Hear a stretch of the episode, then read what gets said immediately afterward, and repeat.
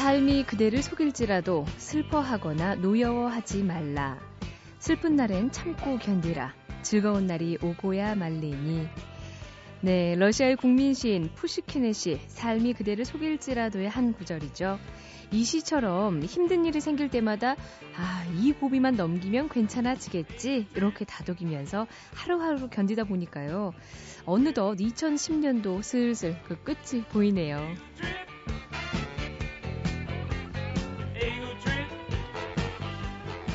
좋은 일도 있었지만요. 역시나 만만치 않았던 올 한 해를 지나오는 동안에요. 여러분 얼마나 슬퍼하고 몇 번이나 노여워하셨나요? 힘이 들어서 때로는 눈물도 나고 가끔씩 화도 냈지만 그래도 결국에는 잘 참고 여기까지 왔죠. 이 푸시킨의 말대로 부디 내년에는 즐겁고 웃음 나는 일만 가득하길 진심으로 바라봅니다.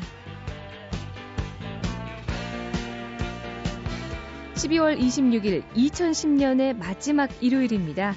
네, 배현진의 세계 도시 여행 잠시 후에 이상엽 사진작가 모시고 문학과 예술이 살아 숨쉬는 도시 러시아의 상트페테르부르크로 함께 떠나보겠습니다.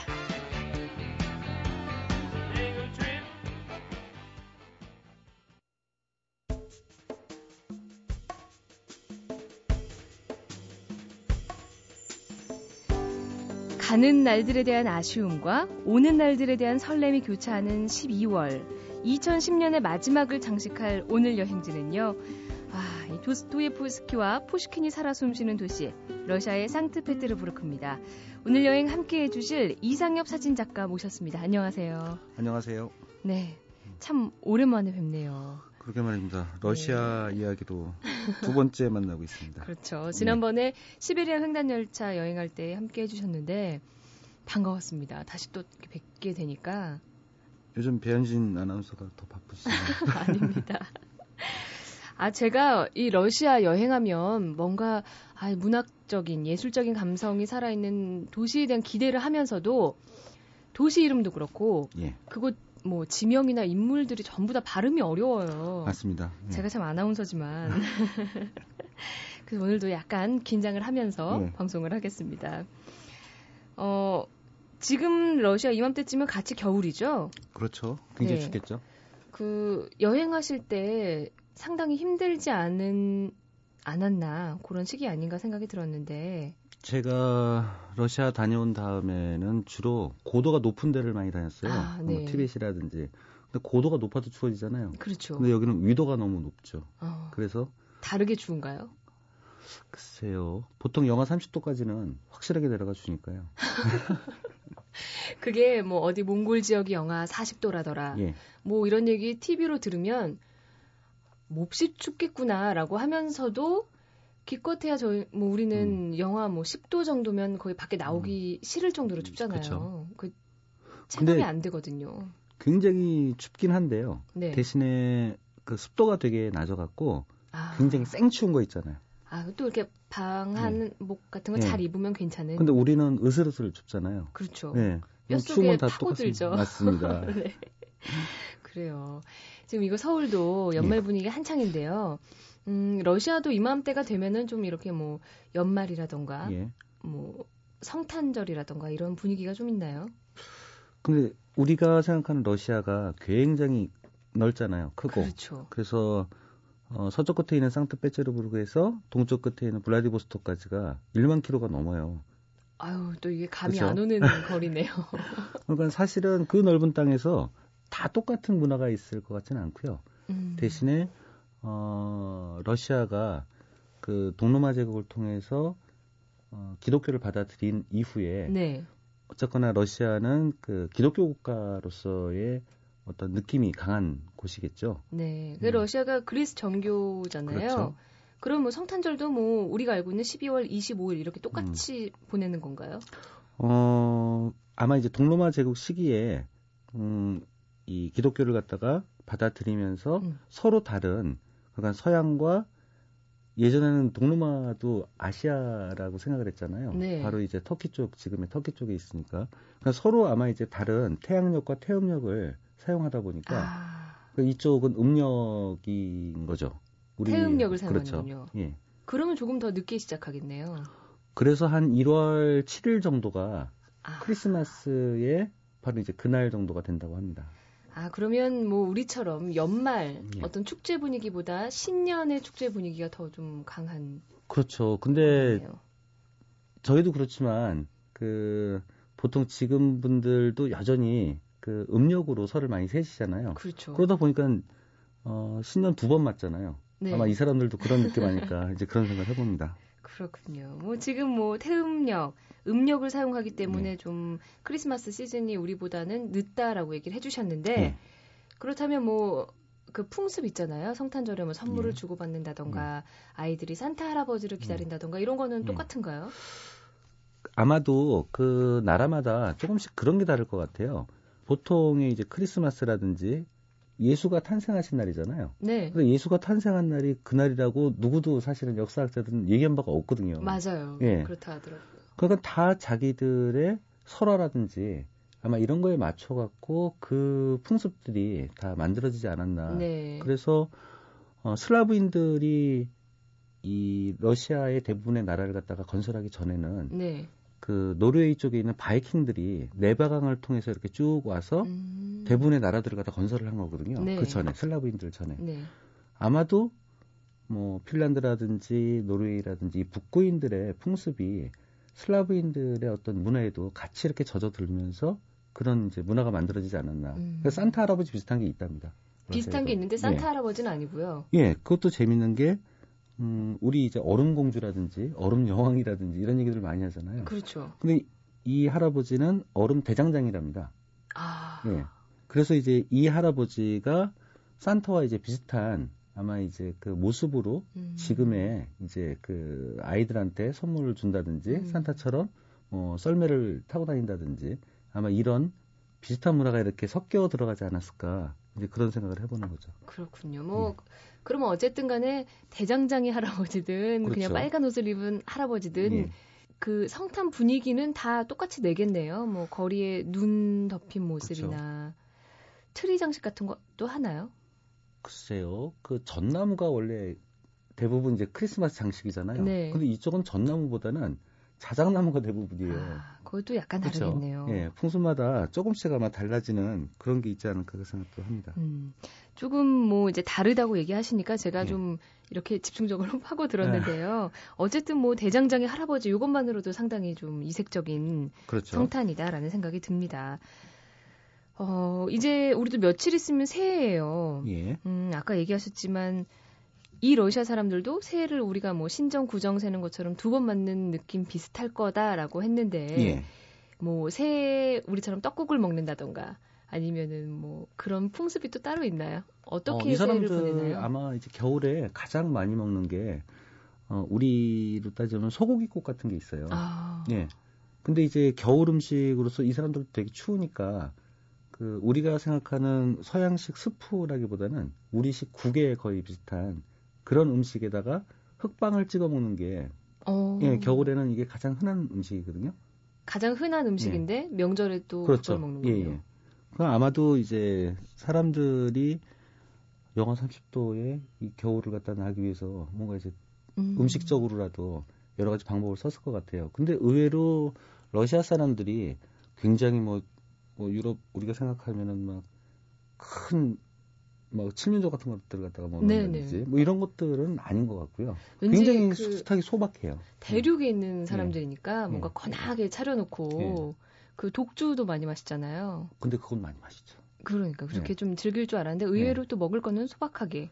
예, 그건 소박한데 문제는 너무 추우니까 사실은 러시아 사람들의 이 음주 문화 있잖아요. 네. 특히나 보드카로 이제 대표되는 음. 이거는 전통인 것 같습니다. 그 어디나 추우면 네. 국물에 술이군요. 그렇습니다. 아 이렇게 또뭐 연말, 어 크리스마스 그리고 또 새해 모습까지 잠깐 이제 짚어봤는데요. 본격적으로 상트페테르부르크 우리가 여행하기 전에 본격적이라기 하기에는 너무 얘기 또 많이 했네요. 그렇죠? 네. 우리 여행자의 추천곡을 또 들어봐야 돼요. 음, 오늘 또 좋은 노래 골라주셨다고 들었습니다. 제가 그 배째로보로 다닐 때 가장 많이 들었던 아이팟으로 가장 많이 들었던 노래가 어, 이소라 씨의 바람이 분다예요. 음. 바람 정말 많이 부는. 내바강변에서 바람 엄청 맞았, 습니다 오로지 네. 바람이 많이 불어서. 네. 저도 이 노래 좋아합니다. 네. 이소라의 바람이 분다 듣고 오겠습니다.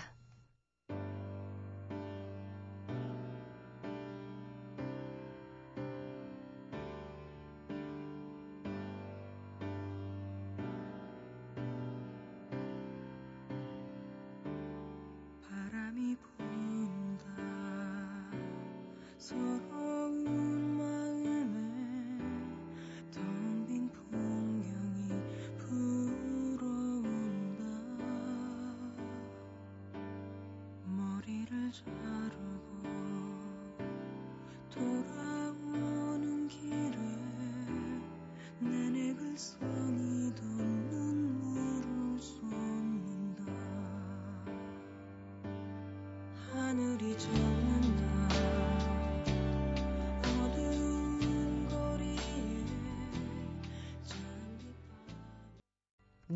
이 가사가 이렇게 또 러시아 분위기가 맞을지는 몰랐네요. 음, 나는 이렇게 달라져 있다. 시간은 흐르고 맞습니다. 있고. 예, 지난 괜찮 100년 동안에 사실은 러시아는 많은 사회적인 변화를 겪었잖아요. 음.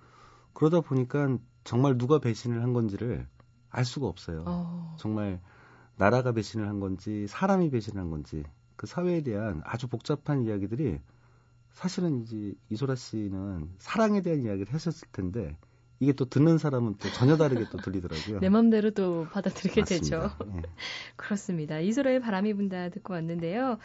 아, 이제 상트페테르부르크 얘기 조금 더 해볼게요. 예. 아까 뭐 모스크바에서 상트페테르부르크까지 만 킬로라고 예. 하셨어요.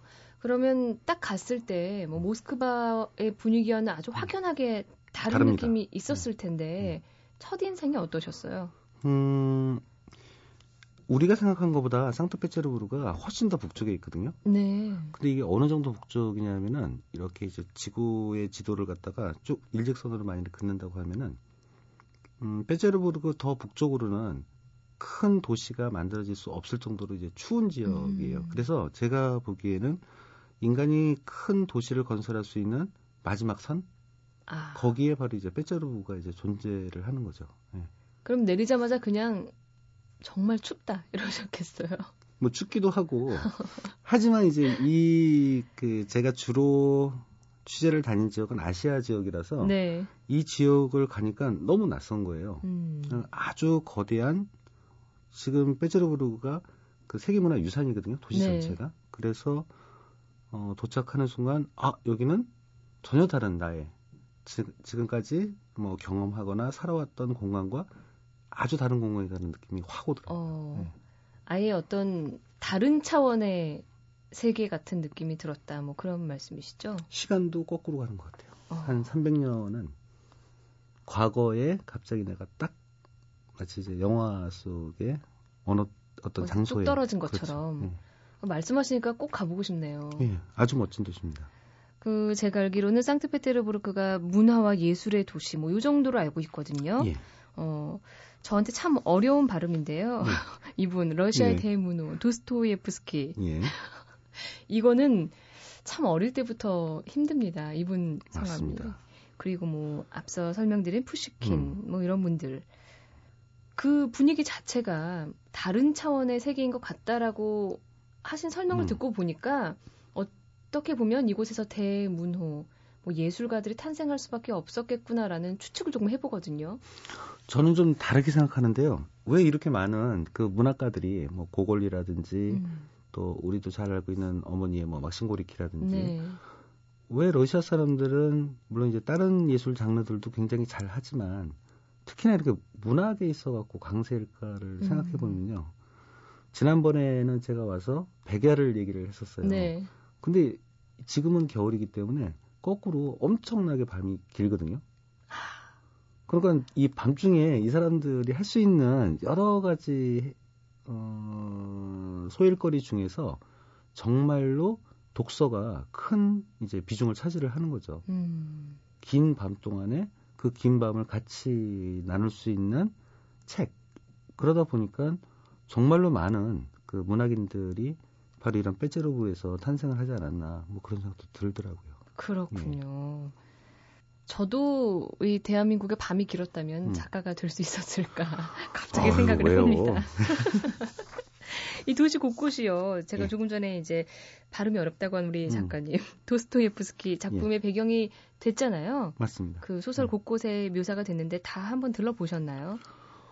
어, 도시 자체가 네. 큰 박물관 같아요. 전체가요. 예. 예. 그러다 보니까 이 사람들이 어, 늘 우리도 이렇게 누구누구가 태어나신 곳이라고 해서 요새 서울에다가 이렇게 좀 표시를 하잖아요. 그렇죠.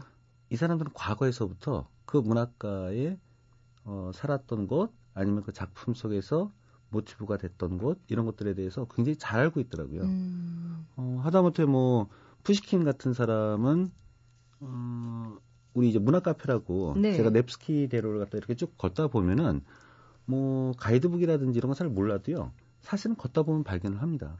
왜요? 이렇게 지금 관광객도 딱 알게끔 해놨나요? 그렇죠. 어... 음, 뭐, 물론 이제 우리가 이제 그 문학 작품들을 갖다가 더 디테일하게 읽고 그것을 갖다 찾아보면은 더욱더 좋기도 하겠지만 사실은 이미 그들 문화 속에서 같이 살아오고 있었던 거죠. 그러니까 가공의 인물마저도 어딘가에 이렇게 떠돌 것 같은 느낌. 인물처럼. 맞아요. 예. 아마 사랑하는 것 같습니다. 정말로 문학을. 아, 좀 이렇게 뭔가 말씀해 주시는 것 자체가 음. 좀 멋있다. 음. 아니, 진짜 예술적이다 멋있어요. 이런 느낌이 들어요. 예, 들어요. 거기가. 그리고 이런 점은 좀 음. 부럽네요. 음. 우리는 좀 어, 어떤 문학가의 음. 자취 뭐 이런 거 조그만 비석이나 그래서 어렵게 네. 찾아야지만 예. 볼수 있는 음. 거잖아요. 그렇군요. 근데 뭐 우리도 요새 드라마 유명해지면은 드라마 그렇죠. 찍힌 곳이 유명이잖아요. 저도 뭐 어디 네. 가서 윤사마 그쵸? 사진과 함께 사진 찍어봤거든요. 근데 이들은 하여간 어, 그 문학을 그만큼 음. 이제 자신의 이제 생활 안에서 많이 받아들이고 있다는 그런 이제 그 반증이기도 하겠죠. 아, 되게 아이러니한 게그 음. 혹독한 추위 속에서 음. 어쩜 이렇게 단단하게 뭉쳐진 음. 그런 음. 예술 정신들을 시민 모두가 가지고 있을까? 뭐 이런 느낌이 들었거든요. 저도 부러워요. 음, 음. 제가 뭐 언뜻 들은 거지만 푸시킨 박물관에 푸시킨이 눈을 감은 소파 뭐 이런 게 있다고 또 들었어요. 예. 그것 자체가 그냥 어떤 시 한 구절 같다는 느낌도 들었거든요. 어, 푸시킨은 우리가 생각하는 것 이상으로 러시아 사람들이 굉장히 좋아해요. 네. 그러니까 늘 사람들이 암송을 하고 그 시를. 어, 근데 왜 그럴까를 생각해 보면 역시 푸시킨이라는 사람이 젊어서 죽잖아요. 그렇죠. 그것도 일종의 신사적인 결투를 통해서 음. 또 이제 죽으니까 사람들이 갖고 있는 이제 시인은 사실 어떻게 보면 되게 쫌생원 음. 뭐 내지는 이제 시인은 그냥 어, 목소리 높여서 어, 외치지만 실제로는 굉장히 연약한 사람일 거야라는 음. 이제 느낌을 주잖아요. 네. 근데 푸시킨은 이제 그 반대로 행동을 한 거죠. 그렇죠. 어, 마음은 되게 떨렸겠지만 그 삶도 드라마틱하고 이러다 보니까 정말로 러시아 사람들이 푸시킨을 좋아합니다. 그래서 어. 모든 도시에 푸시킨 동상이 있어요.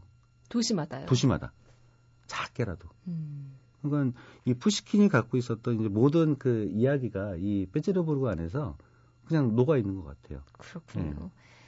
어, 이 푸시킨도 녹아 있지만 우리 작가님이 내가 봤을 때는 이곳은 빼놓으면 안 되는 장소다라는 곳도 있었을 텐데 어... 감히 추천을 부탁드린다면 어디가 좋을까요? 어, 만일에 이제 그 러시아 정교회가 과연 이제 기존에 뭐 로만 카톨릭이라든지 이런 네. 것과 얼마나 다르고 그들은 어, 어떠한 건축물들을 갖다 만들었는지를 보시려면은 이삭 성당이라는 곳을 가보시면 되는데요. 이삭 성당이요. 예. 이게 세계에서 가장 큰 도움이 있는 곳이 몇 군데가 있습니다. 네. 그게 이제 어, 지금 터키에 있는 하기야 소피아 성당이 음. 그렇고요.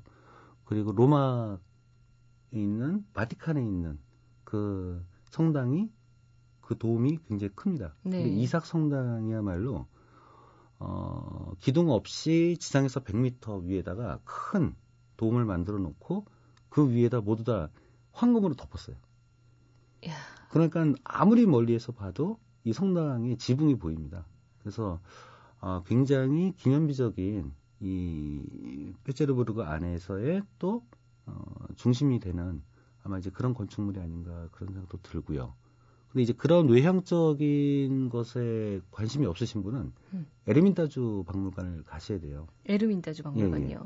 그 예카테린 대제 여제가 어, 처음에는 자기 이제 사설 컬렉션으로 미술품들 좀 모은 것을 이제 전시하던 네. 궁전의 일부였거든요. 음. 근데 그게 점점 점 커지면서 개방이 되고 귀족들한테도 당신도 좀 내놔봐 이렇게 해서 도네이션을 받습니다. 어. 네. 그래서 차츰차츰 이제 컬렉션들이 커지기 시작한 거죠.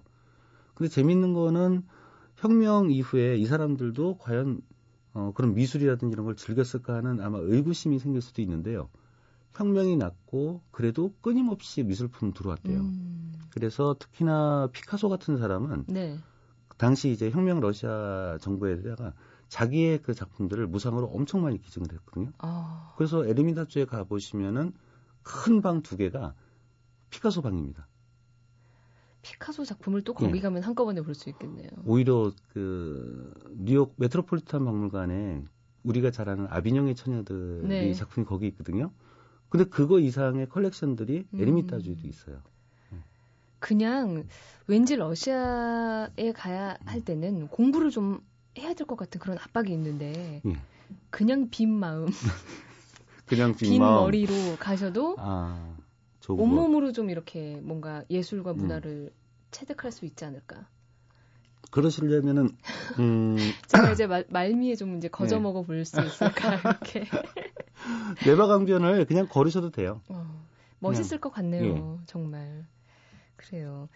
뭐 이 러시아 특히 상트페테르부르크라는 도시를 뭐 이렇게 짧은 시간 안에 모두 짚어드릴 수 없어서 참 아쉽습니다. 그렇습니다. 음, 그래서 이제 연말 음. 풍경 뭐 이런 거 엮어서 살짝 얘기를 나눠봤는데요. 예. 연말 뭐 화려한 조명이나 거리 풍경도 멋지지만 이 곳곳에 지금 얘기해 주셨던 어떤 문학과 예술이 고스란히 녹아 있어서 음. 상트페테르부르크가 모든 사람들에게 더 아름다운 도시가 아닌가 생각이 들었습니다. 자, 아쉽지만 이상엽 사진 작가와의 오늘 러시아 여행은 예. 여기까지 하겠습니다. 감사합니다. 고맙습니다. 예.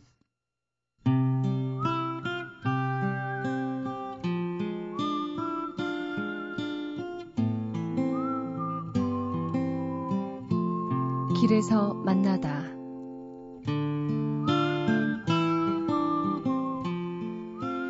냉장고를 열어보니 먹을 거라고는 유통기한이 한참 지난 우유뿐이다. 한참을 고민하던 나는 결국 목도리와 장갑으로 중무장을 하고 집 밖을 나선다.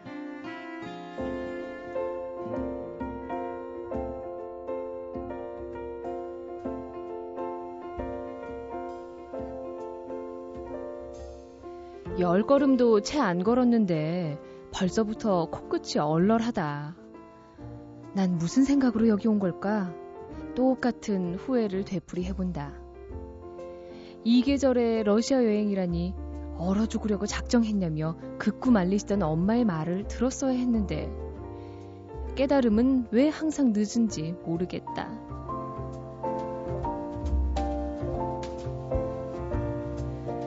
거센 바람 걸음을 재촉하는 내 눈에 꽁꽁 얼어버린 내바강 위에 서 있는 아저씨 서너 명이 들어온다.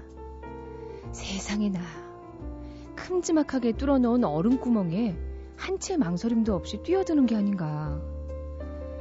머리부터 발끝까지 폭삭 젖은 그들의 모습에 지켜보는 내가 다 부들부들 떨리는데 정작 당사자들은 아주 신이 났다.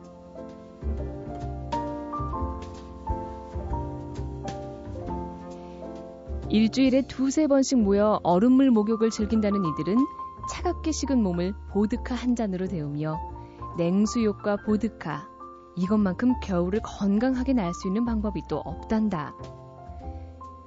덕분에 20년 넘게 감기 한 번을 안 걸렸다고 자랑스레 말하는 그들의 얼굴에는 나이를 까맣게 잊은 청년의 생기가 넘쳐 흘렀다.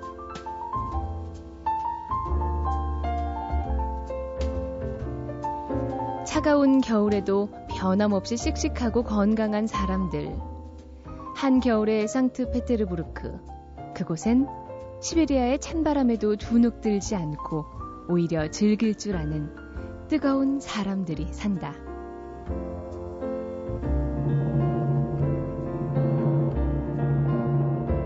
길에서 만나다.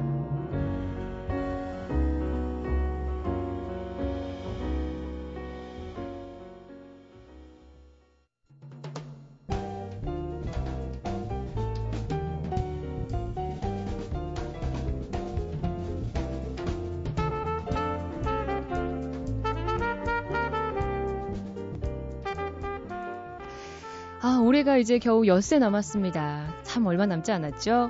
2010년 마무리 잘 하시고요. 또 다가오는 새해도 아주 기쁘고 반갑게 맞으시길 바라겠습니다. 저는 내년에도 변함없이 재미있는 여행 이야기로 찾아뵐게요. 지금까지 배현진의 세계 도시 여행이었습니다. 여러분, 다음 주에도 같이 가요.